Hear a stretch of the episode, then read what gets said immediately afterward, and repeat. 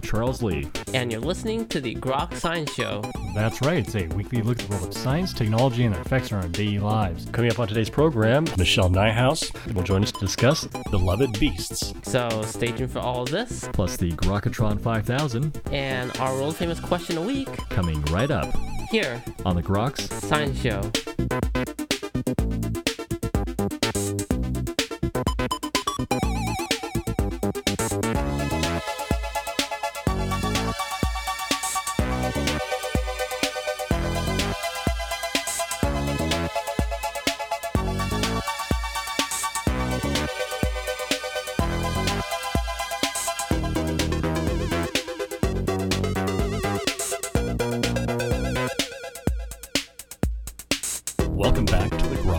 Science Show.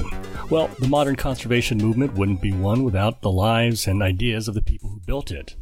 Joining us today to discuss this issue is Michelle Nijhuis. Ms. Nijhuis is the project editor of The Atlantic, a contributing editor at High Country News, an award winning reporter whose work has been published in National Geographic's New York Times Magazine. She's co editor of the Science Writer's Handbook and has penned the new book, Beloved Beasts Fighting for Life in an Age of Extinction. Ms. Nijhuis, thank you for joining us today on the Grok Science Show. Happy to be here. Well, it is certainly a great book you've put together here, uh, Beloved Beasts Fighting for Life in an Age of Extinction, where you recount the history of the modern conservation movement. Why you decided to put the book together?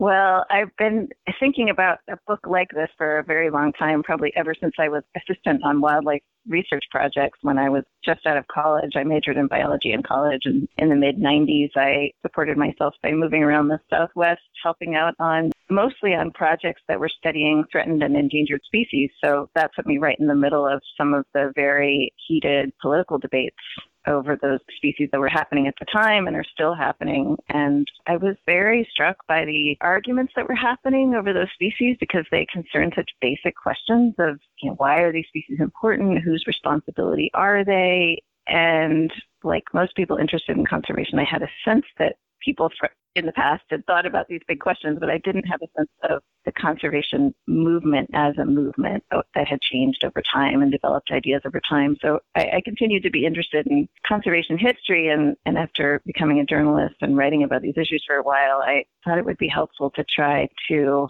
put the famous names that I think most people who are familiar with conservation know, Rachel Carson, maybe Aldo Leopold, to put those names in the context of, of this tradition, of this movement that has been going on now for well over 100 years start out the book with the West and the plight of the bison. Do you, do you think it is the case that in the West of America is made more aware of these types of conservation issues because of the history of the development of the United States? Perhaps. And maybe because in the West there are just to generalize, I don't mean to dismiss in any in any way the great habitat that still exists on the east coast of North America, but there are big uninterrupted pieces of habitat that are very valuable to many species in the West. And so I think there's perhaps a sense among many communities here that, that the that conservation is still a very live issue. You know, it's, it's something that people are arguing about every day. It, these questions are still unresolved in many senses. Were you surprised, besides the big names that were part of the conservation movement, of just how many different contributed in different ways and with different motives to the movement? Yeah, conservation history had been an interest of mine for a long time, but there were still people who were new to me when I began this research, so I ended up profiling in the book. And I, of course, no no one could fit the history of conservation into any kind of reasonably sized book, so I had to think about which people I thought would represent some of the most important turning points in the movement. And so I thought pretty carefully about who I would include and who I would, you know, go into some detail about. And so it was, yes, surprising to discover that some of the really important intellectual leaps or turning points in the movement had been accomplished by people I didn't even, whose names I hadn't even heard about as someone who was interested in the history of conservation. One person that I did know of but didn't know too much about was Julian Huxley, who I knew mostly as of his younger brother, Aldous Huxley, the novelist who wrote the book Brave New World, the dystopian classic Brave New World. And I knew vaguely that he had a brother who was a biologist, but as it turned out, Julian Huxley was this very interesting, very complicated figure who was right at the heart of conservation's turn toward international conservation. The modern conservation movement started out in North America and Europe, and then in the mid 20th century really started to understand and become interested in conserving wildlife in on other continents, primarily Africa. And those early efforts traveled colonial paths and as such were created a lot of problems and had a lot of unintentional consequences, but the vision was an important one. The idea that, oh, we, we need to be protecting species that we don't necessarily live nearby or get to see.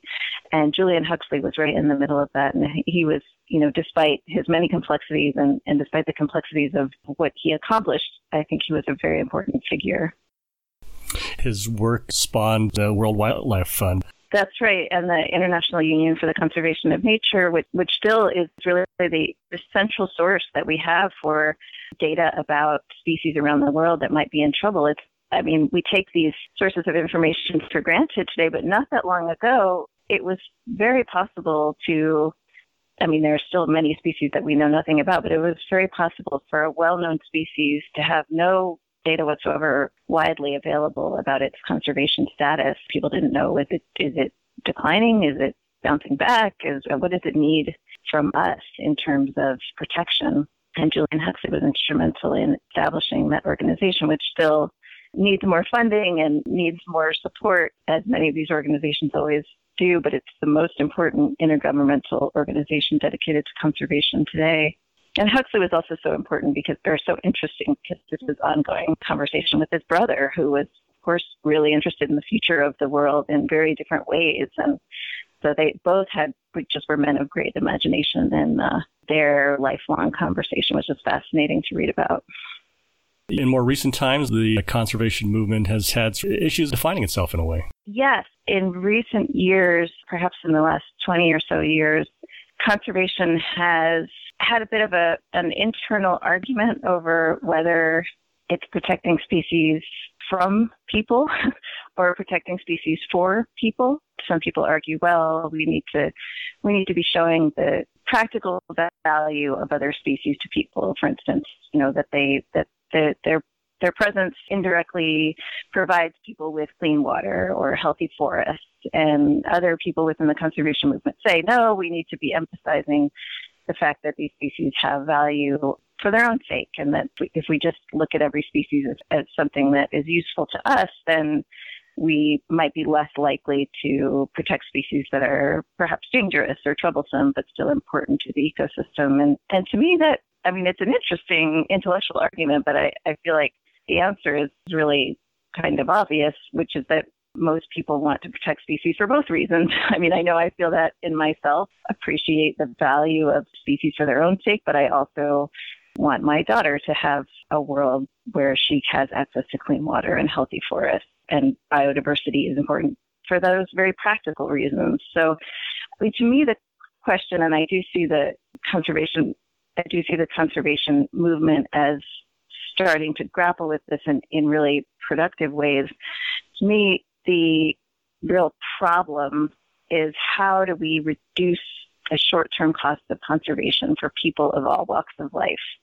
Because there always are costs of conservation. People have sometimes tried to claim, oh, conservation is a win win situation, but there are almost always short term costs to protecting the species that you live alongside. And I think community led conservation in Africa and elsewhere around the world has had some really remarkable successes in restoring people's connection to ordinary people's connection to the species they live alongside and making it possible for them to protect them for the long term and also helping them to share in some of the you know abundant long term benefits of conservation. So i see that development that kind of grassroots conservation, people powered conservation as being a really hopeful development and really where the future of conservation lies if, if we hope to have conservation be more than a special interest and something that really is practiced by all kinds of people around the world, which I think is where conservation has always wanted to go and, and should go.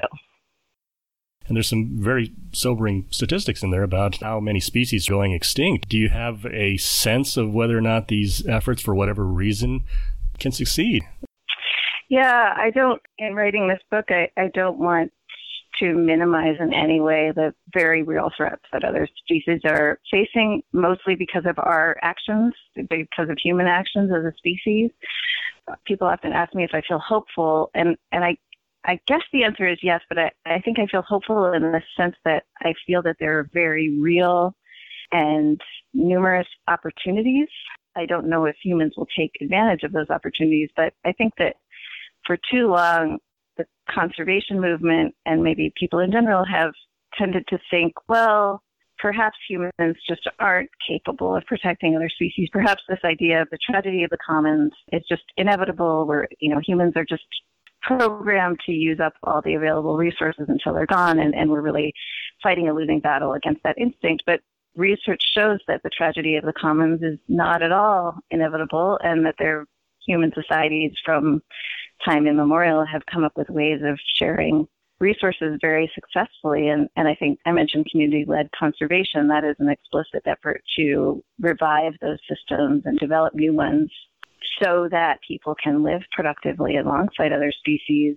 And those are such encouraging results. And, and the conservation movement, even many inside the conservation movement, aren't aware of those or haven't embraced those as the direction in which the movement should be going.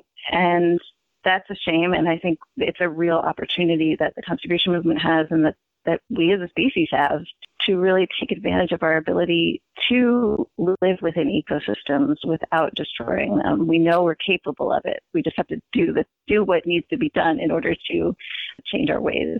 Certainly a tough task in front of us there. Yes, tough but not impossible. well, after reading the book, what would you like them to take home regarding the history of the conservation movement?